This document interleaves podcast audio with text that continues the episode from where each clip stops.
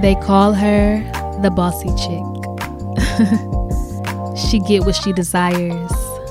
Dedicated, motivated, and driven. You can set the bar, but she'll raise it even higher. They call her a lot of things, but she's the type of woman you'd want your daughter to admire.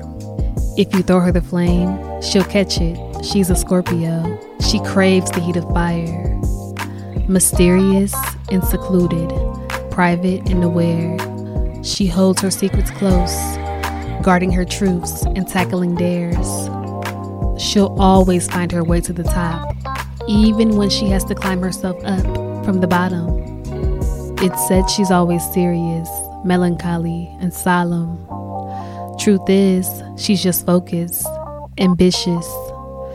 She'll dig her own burrow and rise from the dust just to prove that she can. She is quick, she is witty, and will always find a way to resurface above land.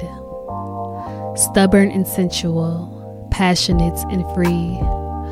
The Scorpio woman is a force to be reckoned with. She's more than what meets the eye, and if you dig deep, you'll see.